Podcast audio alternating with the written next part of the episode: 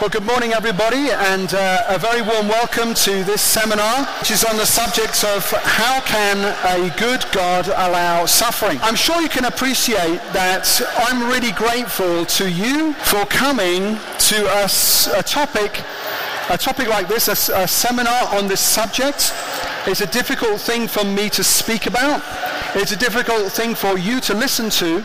So if you're not going to be part of this seminar, Perhaps out of respect for our subject matter, perhaps you could quietly make your way uh, to wherever you're going to a seminar or wherever you'd like to go.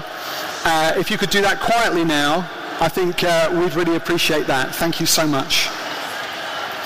For those of you who don't know, uh, my name's Adrian Holloway and I'm based at Everyday Church in Wimbledon with my wife and my four children. And uh, my role is to travel around the UK uh, talking to people who wouldn't normally go to church uh, about some of the objections that people have to Christianity. And this, I think, probably over the years, over my lifetime, has been the number one uh, biggest objection to the Christian faith. So let's get underway this morning. The format will be I will speak for about 25 minutes. So most of the next hour, it'll be you speaking. I'll speak for 25 minutes and I'll stop and I'll invite you to come and stand at this red microphone to my right and this yellow microphone to my left. Please ask any question you may have. I'd love to take loads of questions. Even if I can't answer them all, or even some of them, I would love to hear what you have to say. Okay, should we bring our conversations to a close, please? And let's get underway. How can a good God allow suffering?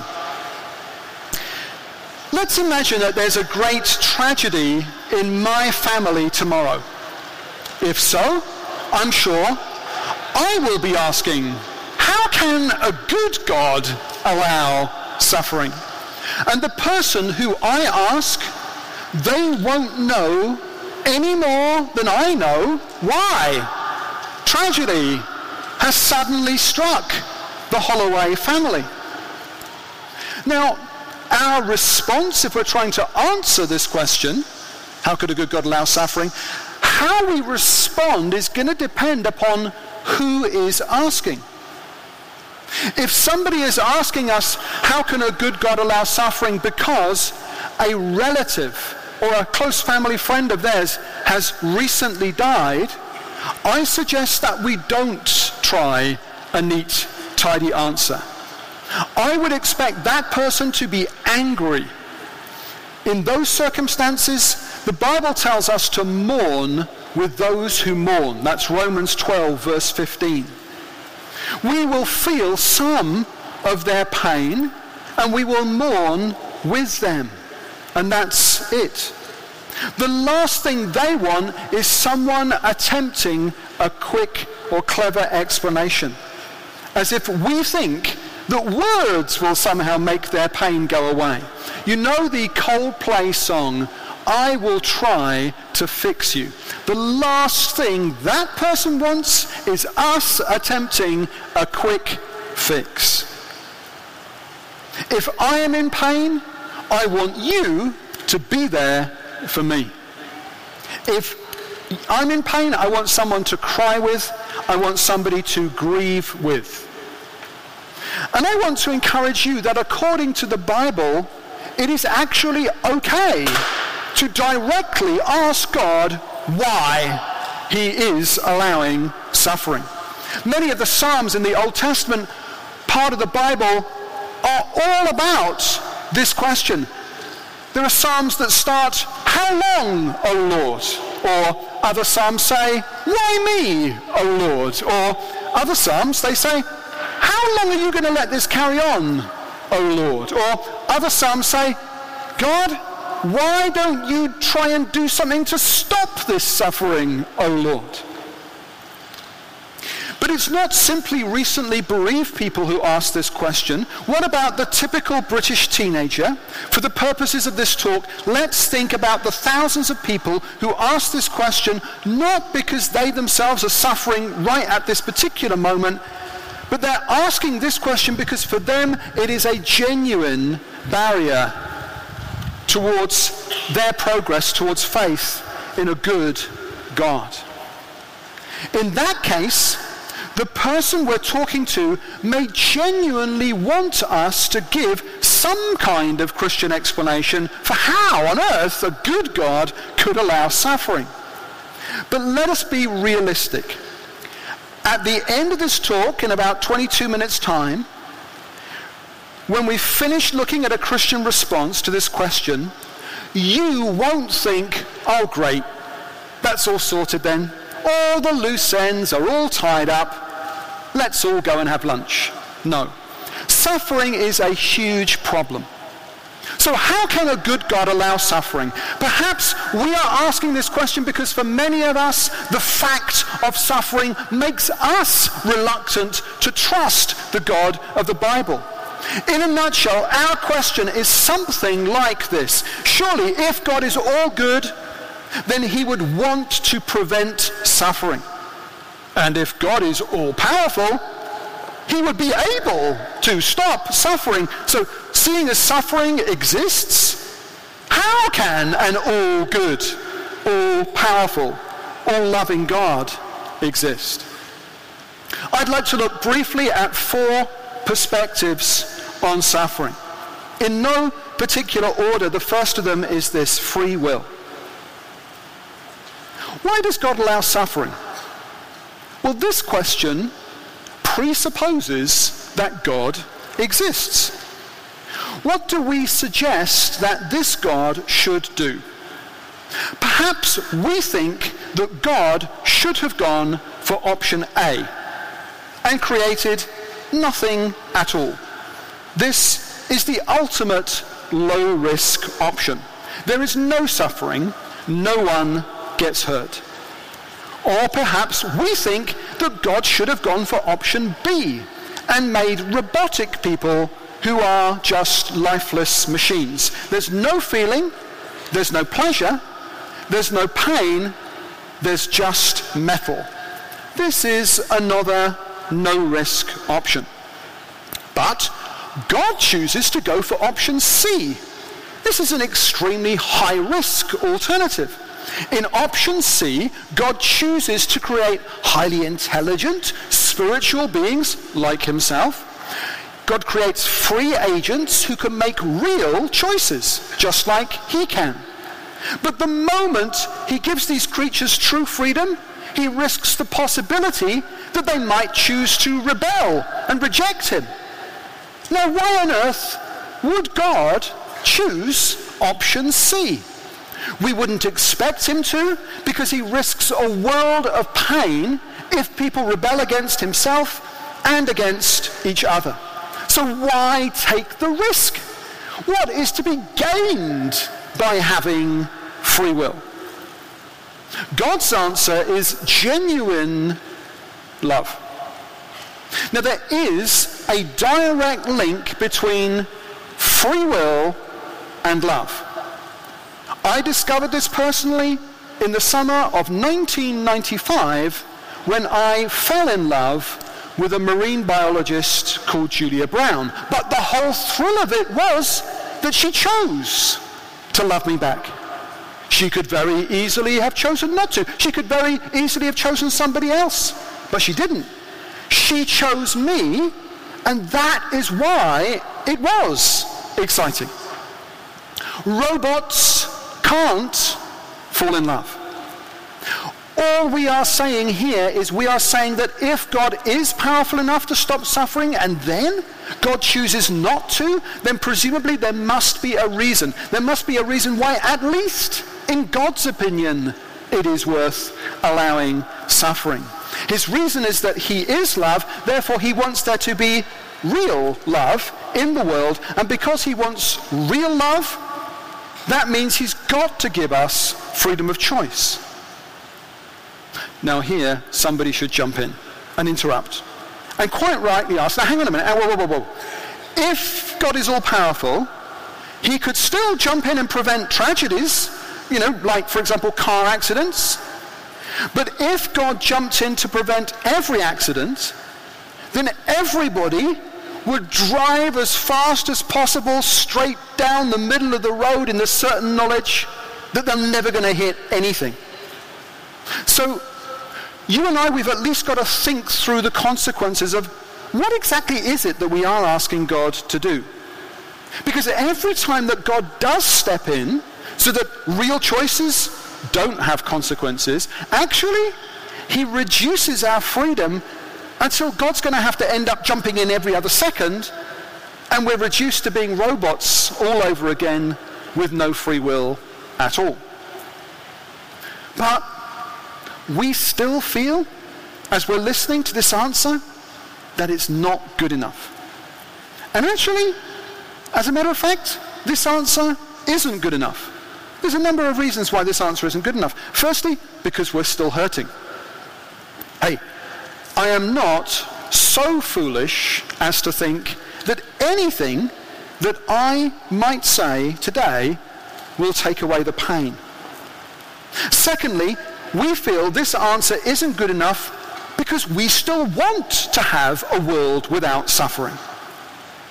But surely what we're not saying is that the only deal that you and I would ever accept from God would be a world whereby we have total freedom to do anything that we want in the certain knowledge that no one will ever suffer any of the consequences of our actions. Because if we said that, that would be exactly like holding a gun to God's head saying, God, the only thing that you could ever do to stop me from pulling the trigger right now would be to create a round square.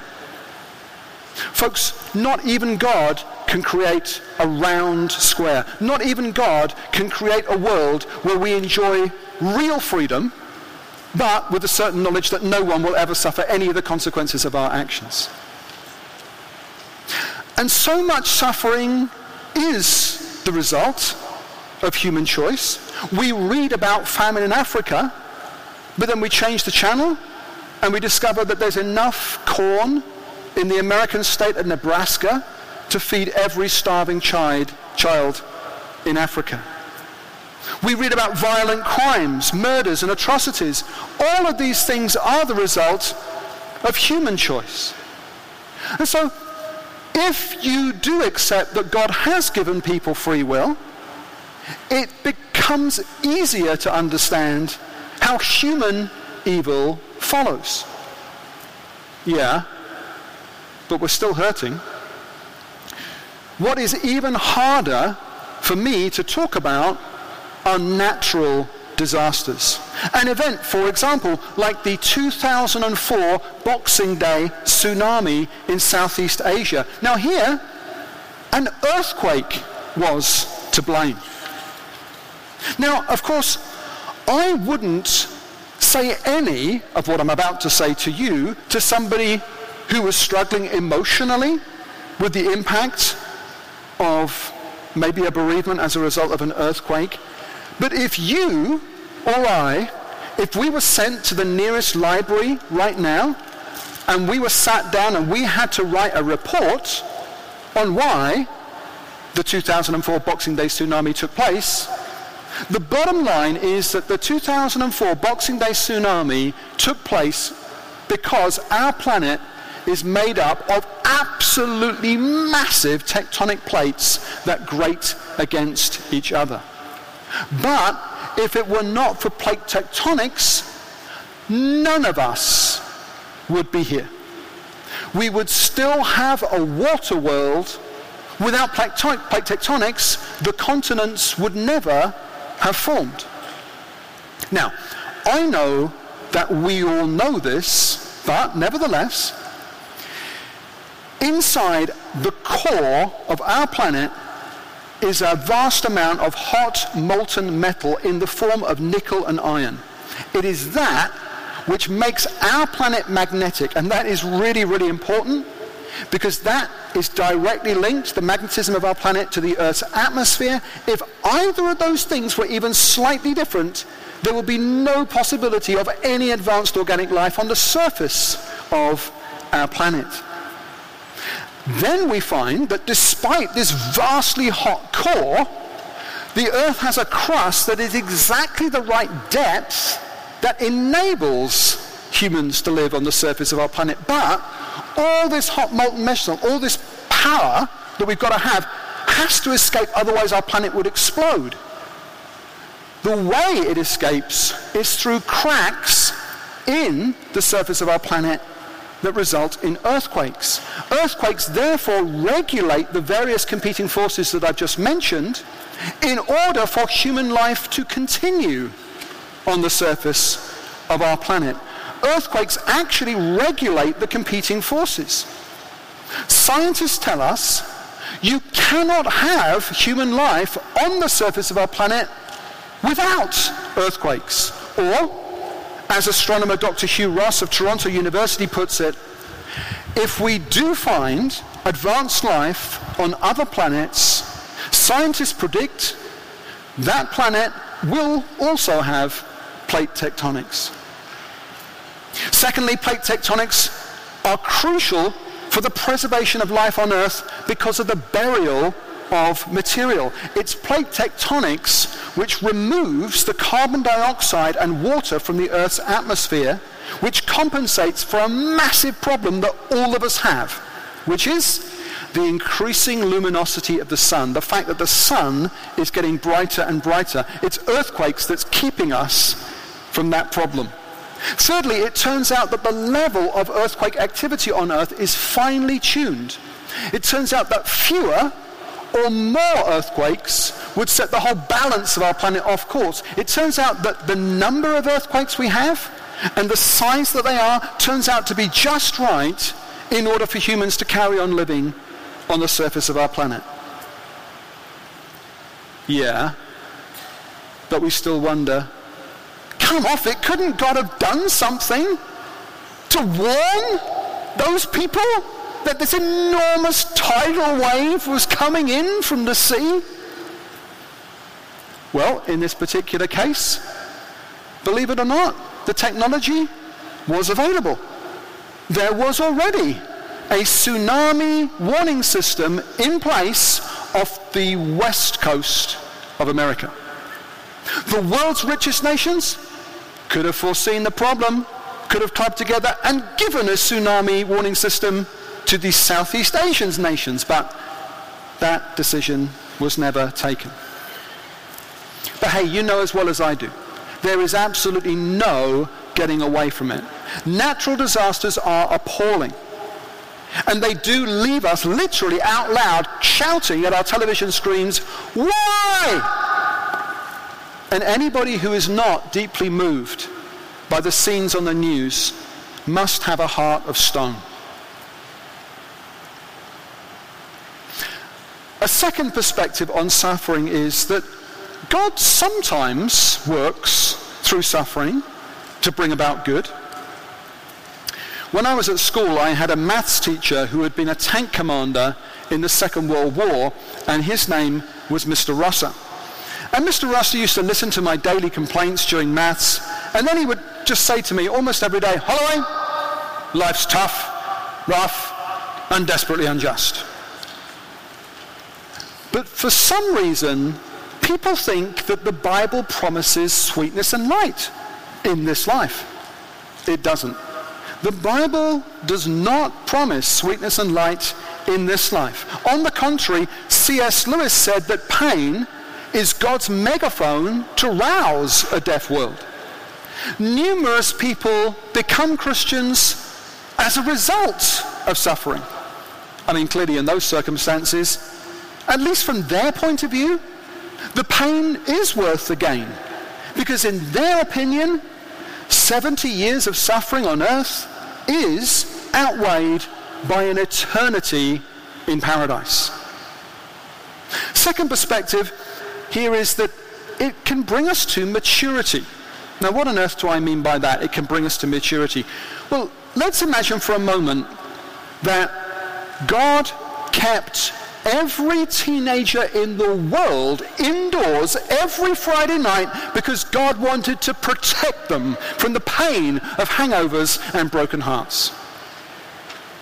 If God did that, there would be a global riot because people all over the world are grateful for the freedom to be able to go out at the weekend. What am I saying? I'm saying that maybe equal doses of freedom and suffering are actually what's needed in order f- to bring us to a place where we're mature enough to enjoy life to the full. It's interesting to me that so many Christians have had their faith strengthened by suffering. For example, here's a photo of a lady who lives in Liverpool called Gee Walker. I want to just take a moment to tell you the story of her 18-year-old son, Anthony. Ten years ago, Anthony Walker, who was a keen basketball player living in Liverpool, was standing at a bus stop in Liverpool, a black young man with his white girlfriend. As he stood there, two white young men of the same age came up to him with an axe and chopped him to death with an ice pick because he was a black teenager with a white girlfriend. Now, this news story was obviously absolutely appalling, but there were two particular reasons why it made front page news again and again over successive days. The first of those two reasons is that one of the two men arrested for the crime, who's serving time in prison right now, is the brother of a very well-known Premiership footballer. The second reason why it was such a massive story is because the following morning, Gee Walker went on GMTV, which was the ITV flagship breakfast TV show, and publicly forgave the killers the very next morning. Gee Walker is a member of a church called Grace Community Church in Liverpool. Now, here is my question. Gee Walker's been a Christian for many years. She's been sitting in talks just like you're sitting in this talk. Somebody's standing at the front talking about the Christian response to the problem of suffering, and Gee Walker is nodding and agreeing. Yeah?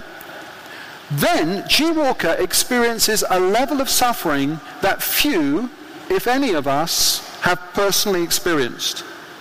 Her 18 year old son is chopped to death at the bus stop with an axe just because he's a black 18 year old with a white girlfriend. Gee Walker's just experienced a level of suffering that I can't even relate to. Here is my question. At this point, when Gee Walker is confronted with that kind of suffering, why doesn't she give up on Christianity? Why doesn't she say, obviously all that Christian response to suffering stuff doesn't work when you're actually looking at the pool of blood and my son's severed body? Obviously the Christian response doesn't work. Here's my question. If suffering really is such a knockout objection that it actually disproves the existence of the Christian God, why don't more Christians quit? Why does suffering so often seem to have the opposite effect? Here's a picture of Mrs. Walker with her daughter, Dominique, who's uh, become a police officer. And both of these women have publicly forgiven the killers, and they're a very big deal. In fact, if you're from Merseyside, you will know about these two. Let's have a look at a third aspect of this business about how God sometimes works through suffering. And that is to say that Christians are in the vanguard of the fight against suffering. I mean, all I'm saying here is that Christians are so often a driving force in aid agencies which are fighting to relieve suffering all around the world. And even a casual glance at the history books will show that this is the case. It was a Christian called William Wilberforce who took the lead, living in South London, working in Parliament, in order to get slavery abolished in the British Empire. And that was motivated by his conversion to evangelical Christianity while in his, 19, while in his 20s. There was a Christian called Lord Shaftesbury. He was the guy who took the lead in getting rid of the scandal of child labor. Whether it's hospitals you study, whether it's soup kitchens you study, whether it's relief of the poor, whether it's law reform, whether it's peacemaking, Christians can justifiably claim to have done as much or possibly even more than anybody else in the fight against suffering. Hey, that doesn't solve the problem. But it does show that Christians care, that Christians aren't dodging the issue, that we are rolling up our sleeves and taking responsibility to do something about suffering. Fourthly, on this point, we notice that we won't always see what God is up to. Let me just take an example from childhood. When I was a child, I genuinely thought that the dentist's was a torture chamber. I thought that for good reasons. I was forced to go to this building by my parents against my will. Then I was forced to go into this scary room where there was a man in a white coat who drilled it into my body and they literally had to hold me down in the chair and it seemed to me that the more I screamed with pain, the more he was enjoying it. Now, I had absolutely no idea that the pain was worth the gain. Why? Because I had a child's perspective on pain. Now, just try this one on for size just for 10 seconds, then immediately forget what I've said, okay? What if at least sometimes we're like the child and sometimes God is like the dentist? For all we know, a loving God might allow at least some suffering because he's actually doing us a favor. I mean, life can be like that, can't it? At least I know that there have been times when I've gone through hard things only to realize sometimes many years later that I have learned something good through it. Okay, third of our four points this morning is that God is not immune from suffering. That God suffers also. Hey, I wouldn't want anybody here to get the impression that somehow Christians are trying to get God off the hook for suffering. Because the fact is that God put himself on the hook. God put himself on the cross. Have you ever heard the poem, The Long Silence? It goes like this. At the end of time, Billions of people were standing scattered on a vast plain before God's throne. Most shrank back from the brilliant light in front of them. But some groups near the front talked heatedly, not with cringing shame, but with belligerence. Can God judge us? How can God know about suffering? snapped a young girl. And she ripped open her sleeve to show a tattooed number from a Nazi concentration camp. We endured terror beatings, death, she said. In another group, a young man lowered his collar. He said, What about this? he asked, showing an ugly rope burn, lynched for no crime except being black. Elsewhere, in another crowd, a pregnant schoolgirl with sullen eyes. Why should I suffer? She said. It wasn't my fault. Far out across the plain, there were hundreds of such groups. Each one had a complaint against God for the evil and suffering that he had permitted in his world. How lucky God was to live in heaven where all was sweetness and light, where there was no hunger or fear or hatred. What did God know about all that man had been forced to endure in this world? For God leads a pretty sheltered life, they said. So each of these groups sent forth their leader, chosen because he or she had suffered most. A Jew, someone from Hiroshima, a horribly deformed arthritic, a thalidomide child, and in the center of the plain, they consulted with each other and at last they were ready to present their case. Before God could be qualified to be their judge, he must endure what they had endured. Their decision was that God should be sentenced to live on earth as a man.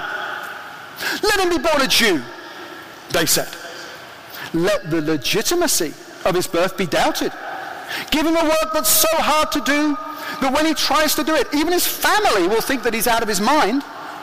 Let him be betrayed by his closest friends. Let him face false charges. Let him be tried by a prejudiced jury, let him be convicted by a cowardly judge, then let him be tortured, let him be flogged, let him be scourged with a whip, and then let him be mocked, let him be spat at, let him be totally alone, let him be deserted, and then, in extreme agony, let him die, they said. And as each member, as each leader announced his portion of the sentence, loud murmurs of approval came up from among the throng of people assembled. And when the last had finished pronouncing sentence, there was a long silence. No one uttered another word. No one moved. For suddenly all knew that God had already served his sentence. The Christian answer to suffering is a person. It's not really an answer as such, it's a person. Sometimes words aren't enough. If I am suffering, a 25 minute talk is not what I'm looking for because I have a personal problem, therefore I need a personal answer. But as it happens, God is a someone and he's not a something. In that sense, when we think of the worst moments of our lives, Jesus has been there.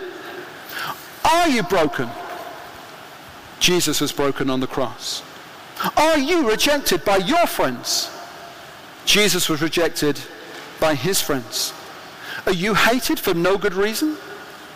Jesus was hated for no good reason.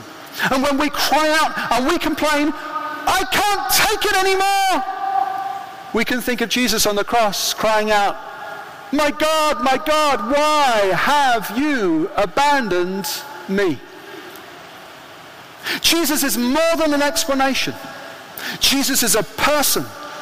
And hey, if my wife and four kids die in a car crash next week, I don't know if I will ever find in this life an adequate explanation for what just happened. But I do believe that God has left me with something that's better than an explanation.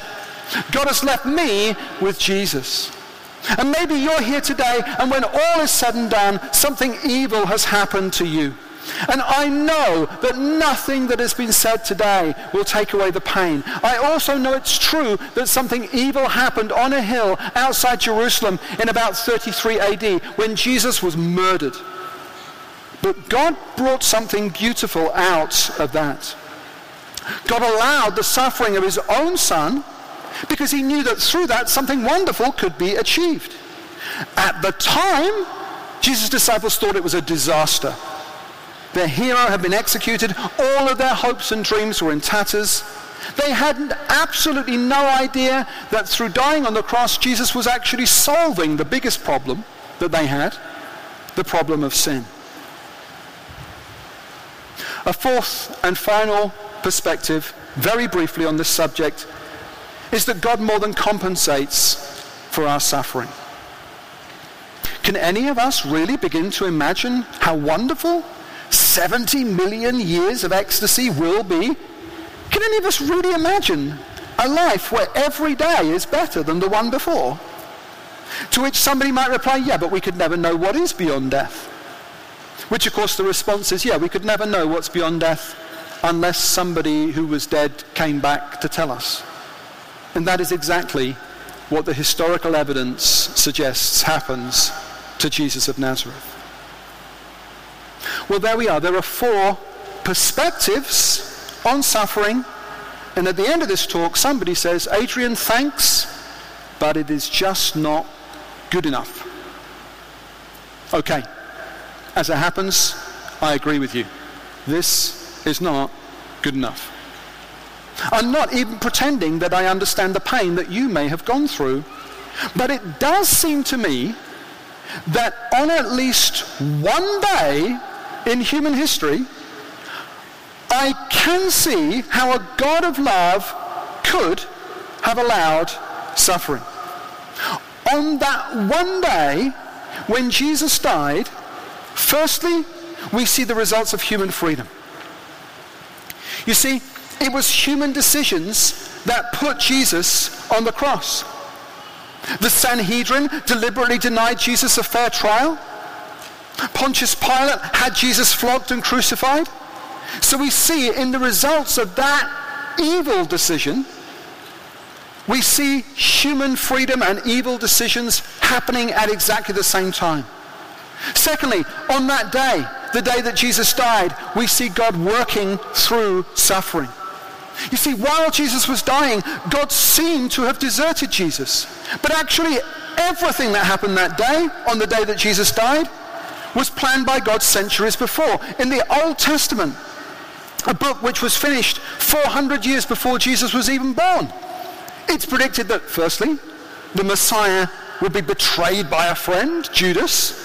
That's Psalm 41, verse 9.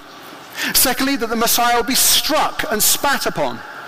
That's Isaiah 50, verse 6. It was predicted what price Judas would receive, how much money Judas would get to betray Jesus, that he would be sold for 30 pieces of silver. That's predicted in Zechariah 11, verse 12. The following verse, Zechariah 11:13, tells us there's a prediction as to what happens to the money that was used to betray Jesus, that it was thrown into the house of the Lord, and that the same money was used to buy a potter's field. In Psalm 22 verse 7, it's predicted that the soldiers at the foot of the cross would cast lots to see who gets Jesus' clothing. My point is that the suffering was real, the injustice was real, but it was all planned at least 400 years before. Jesus fulfilled 29 Old Testament predictions in a single day on the day that he died. On that one day at least, God was working through suffering. Penultimately, on the cross, we see that God is not immune from suffering, that he suffered too.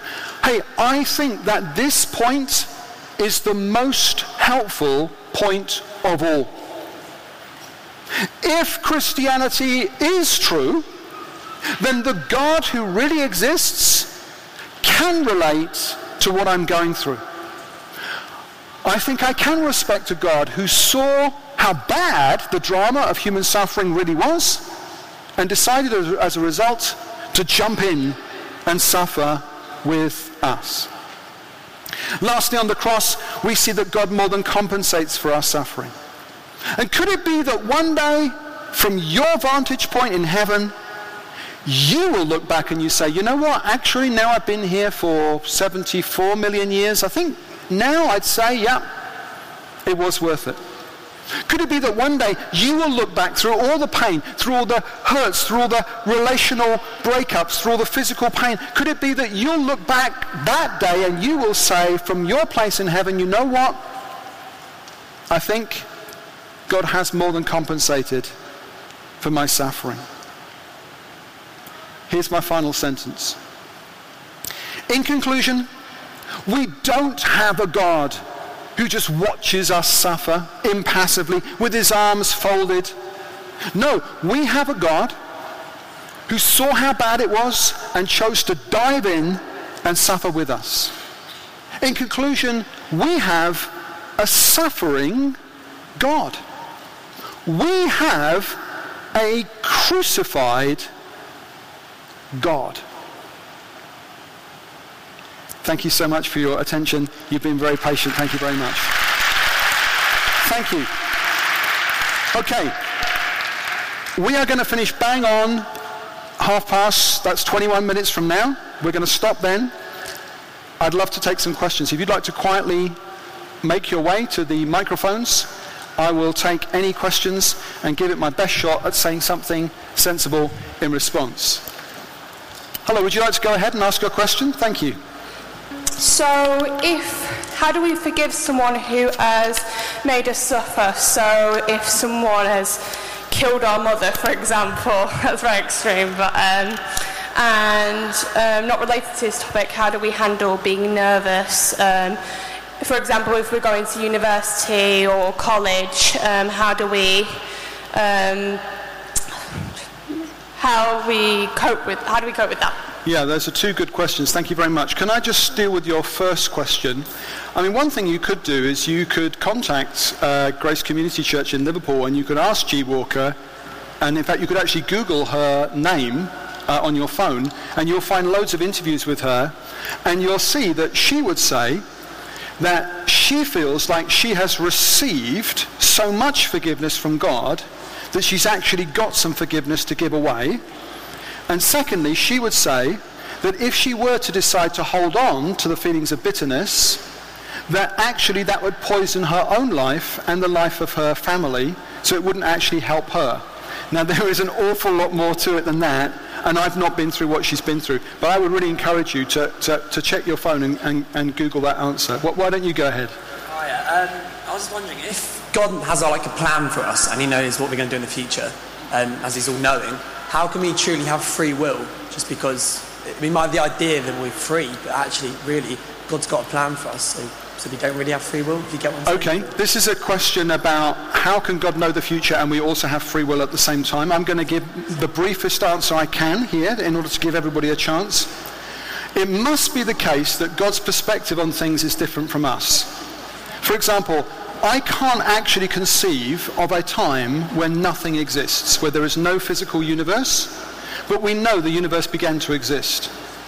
God is able to think of a time where nothing existed, where he existed in Trinity, God the Father, God the Son, God the Holy Spirit. I can't imagine how that could work.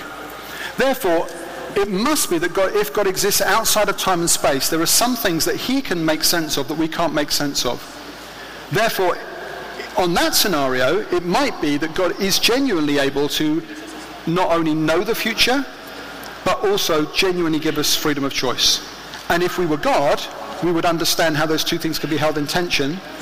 And that dilemma that you're highlighting very helpfully with your question is something that every time it is talked about in the Bible is always spoken about positively. And I think we can learn from that. It's a great question. How about you? What's your question over here? Uh, why didn't uh, why didn't God create the world so that no, no natural disasters could like occur?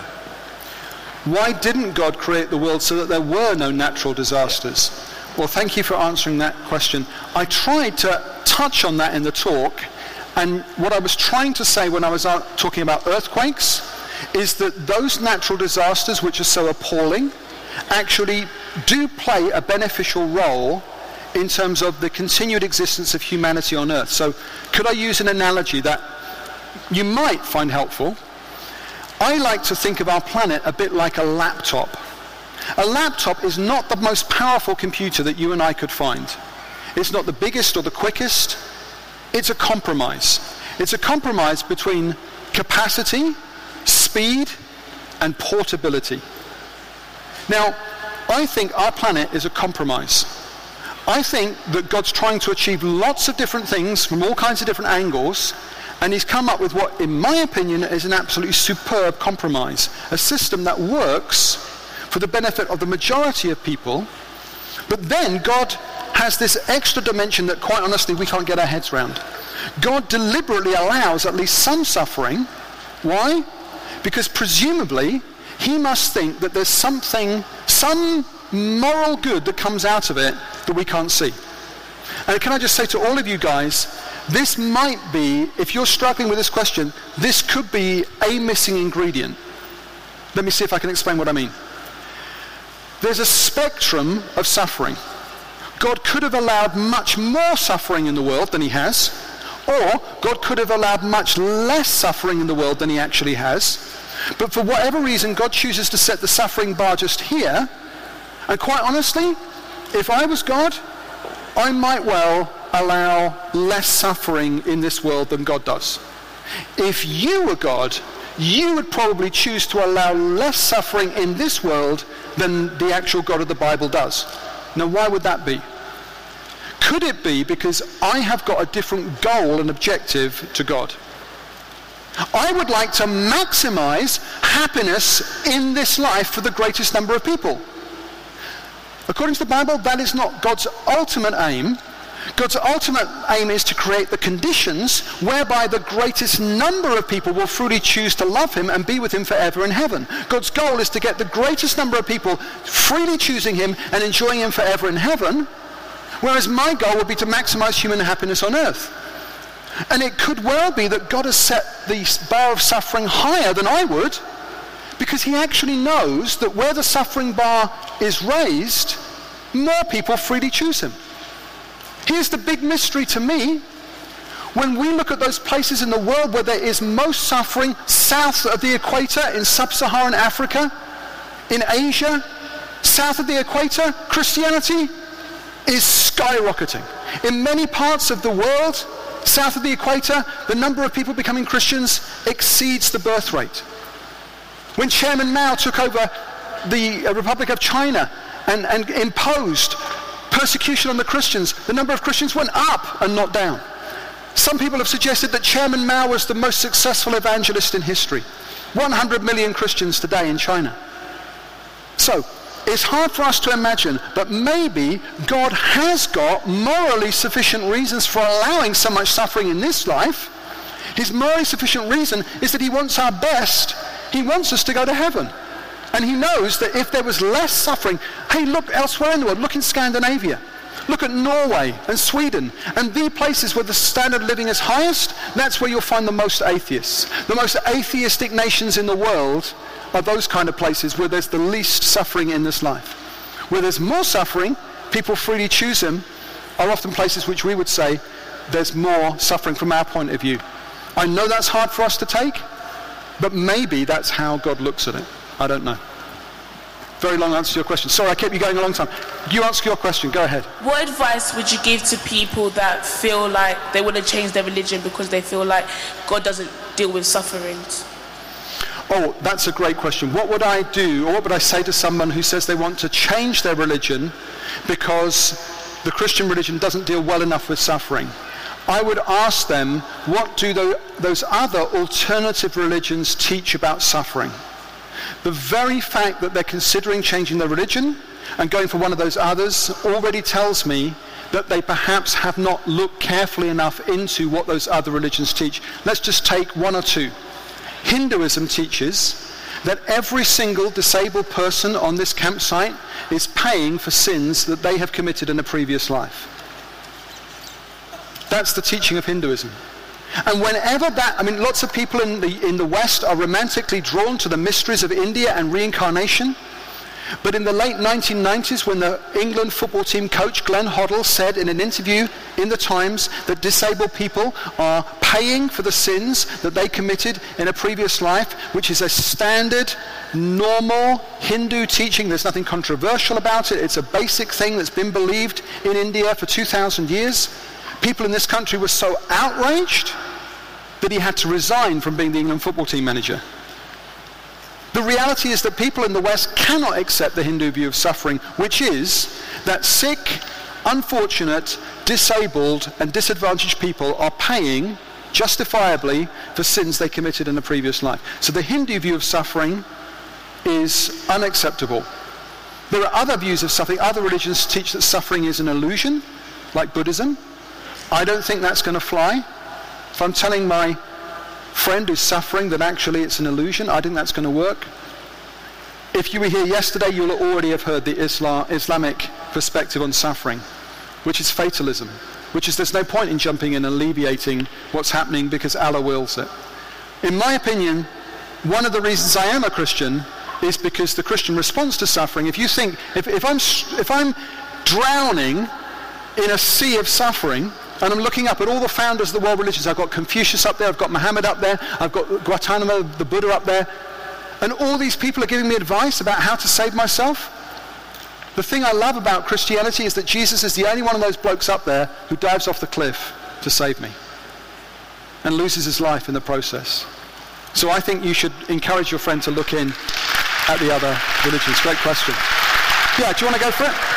Uh, hi, yeah. uh, I apologise for the short amount of time to unpack uh, the questions. Um, but uh, where do you stand on the perspective that God doesn't just allow suffering, but actually intentionally wills it in some cases, such as presented in uh, the cross of Jesus?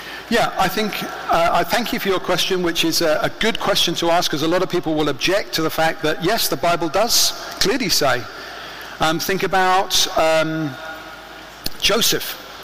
Joseph, remember, he had all those brothers and they sold him into slavery. Did God really will that he should end up in that pit? Well, we know in Genesis chapter 50 that looking back on his life when Joseph's the prime minister of Egypt and he's producing all this grain and he's rationing it all out to save the Jewish nation so that Jesus can be born. He says, You intended to harm me, but God meant it for good. In fact, one of the songs we're singing at this event has that line in it. You intended to harm me. You brothers, you meant to harm me, you meant to hurt me, but God meant it for good.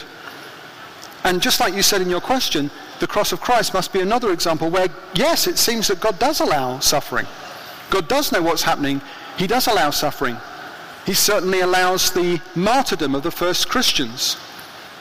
And so there are examples of God allowing suffering, which I know is hard for people to take, hard for me to take, but it's definitely true. I mean, that's what the Bible teaches. However, is it possible that God can still be good and God has some morally sufficient purpose to allow suffering? I think the answer is yes.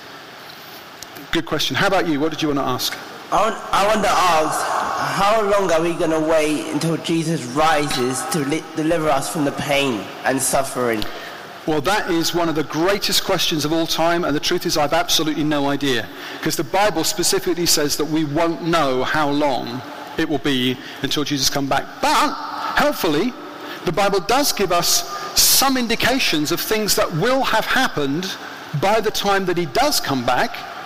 So, in the New Testament, Jesus says that the gospel must first be preached to all nations.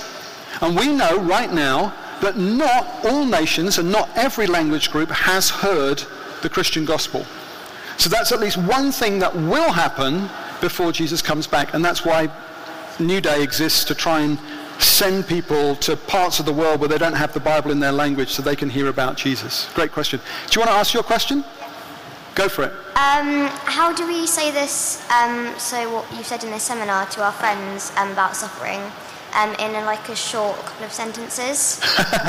what a brilliant question. I'm so glad you came forward and asked that. How could we sort of condense this seminar into a few sentences? I would say one thing you could say in response to the question, how could a good God allow suffering, is you could say, I don't know, it's a big problem. All I could say is I can think of at least one day in history where I could see how a good God could allow suffering, and that was the day that Jesus died. And then you can talk a little bit about Jesus' suffering and say that something good happened through it. That could take you about 60 seconds. Really good question. Yeah, over here. Firstly, thank you very much for doing the tough questions series. Very helpful. Um, with your point that you made about the earthquakes and um, all these other natural processes that are required for us to live on Earth, which I agree with, just wondering, how, what would you say about then were these processes also there before the fall? Were the natural disasters also there before yes. the fall? Uh, this is a really good question. It's all to do with the age of the earth and the creation controversy, the young earth creationist controversy. Um, my own view is I wouldn't view all of those so-called natural disasters, I wouldn't view all of them as evil. I wouldn't necessarily view all of these things as evil in and of themselves because I believe they play a good and beneficial role. The key, question, the key part of your question, the controversial bit of your question, is all to do with a big question, which is, was there animal death before the fall? This isn't something that particularly bothers me, but I know that there are some Christians who are really concerned with that question. My own view is that the New Testament teaches that it was human death that started at the fall and not animal death. I personally think that animals died before Adam and Eve sinned. I realize that that's uh, massively controversial. There'll be some people that totally disagree with me, but that's my view, and I may be wrong, but that's what I think. Okay, over here, go for it. So, what what price can God pay for um for letting this happen? For letting people for, for letting people suffer?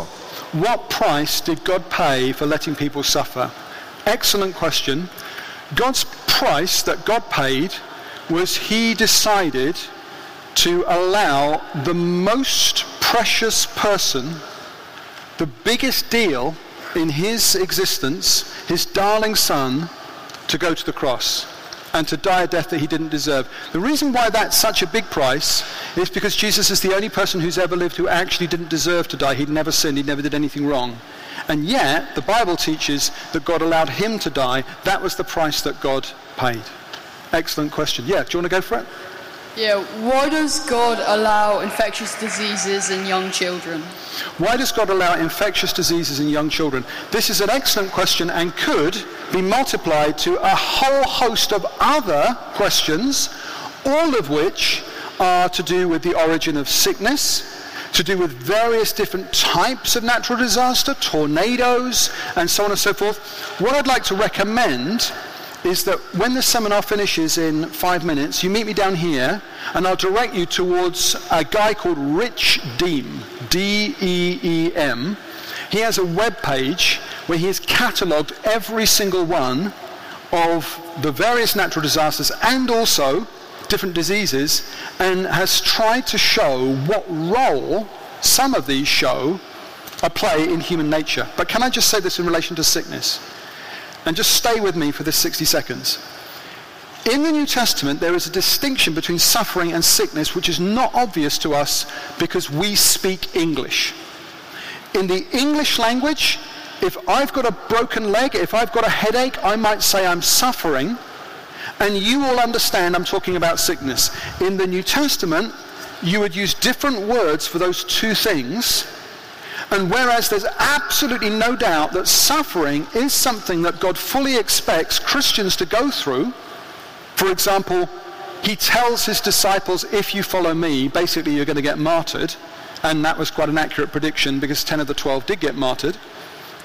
He doesn't go around saying that God's best plan for you is that you should be sick. Jesus doesn't teach that actually what God's will is, is God wants you to be ill. That isn't his teaching. So it does seem that at the fall, when Adam and Eve sin, it does seem that at that time sickness comes into the world. And that was one of the things that Jesus was trying to combat as he went around pushing sickness back and trying to heal people. I mean, you've asked a great question. Come, come and find me in a minute. We've got three minutes left. Yeah, let's have you guys. Go for it. One minute each. Do you think suffering is part of God's plan to test our faith? Do I think that suffering is part of God's plan to test our faith? Generally speaking, I think no. Generally speaking, when I come across people who think God's just trying to test us, or they say this life is a test, I feel nervous because I don't think that's the main thing the New Testament teaches. Could it be that there is a situation where God is allowing suffering because it is a test? Well, quite possibly yes. If you were to ask me a different question and say, what about Paul's thorn in the flesh? Some of you will know that in the New Testament, the Apostle Paul has a thorn in the flesh that he asks God to take away from him and then eventually he accepts it as being from God. Sometimes Christians ask that question. Whilst it's possible that that could have been a physical thing, the vast majority of scholars think that it was not a physical pain, that it was a situation or a person like a pain in the neck. A thorn in the flesh is like you and I would say, oh mate, that bloke over there, he's a pain in the neck. That that's the way they use that phrase. Let's just have the other two questions. Um, thanks very much. Go for it. Um, it says that, like, obviously, there, it states in the Bible how much suffering Jesus went through and different sorts of suffering that he went through. But um, how is a person who goes through the suffering that isn't stated Yes. that he went through, Yeah. how are they meant to deal Yeah. with the differentiation between Yes. Jesus hasn't experienced what I have? Yeah, that, this is a really good question. I'm going to finish on this one. Apologies to everybody else. I'm going to do this in 30 seconds. I'm going to close. You've asked a great question, which is, hang on a minute. Jesus suffering on the cross, okay, it was a lot of physical suffering, yeah? But it was actually quite short. I mean, how long was he on the cross for? Six hours? I mean, that's, that's a long time, but it's not like two years or five years or ten years or 20 years. And the answer must be that somehow because Jesus is in a different moral category to other people who suffer, we can't really imagine a perfect person. You and I have never met one apart from Jesus. That somehow his suffering was in a different category because he didn't deserve to suffer at all. And all we can do is read the New Testament and see that even Jesus asked your question. Jesus asked your question from the cross, My God, my God, why have you forsaken me? Jesus struggled with this issue like we do. He asked the question, but God was faithful, brought him through the other side, and now Jesus is in glory. He's in heaven. He's enjoying fellowship with his Father face to face and bringing suffering people to himself. And for that we thank him. I'm going to come and stand here at the front for probably about half an hour, take questions one-on-one. You've been very patient. Come and ask me anything you want. God bless you. Have a great lunchtime. Thanks very much.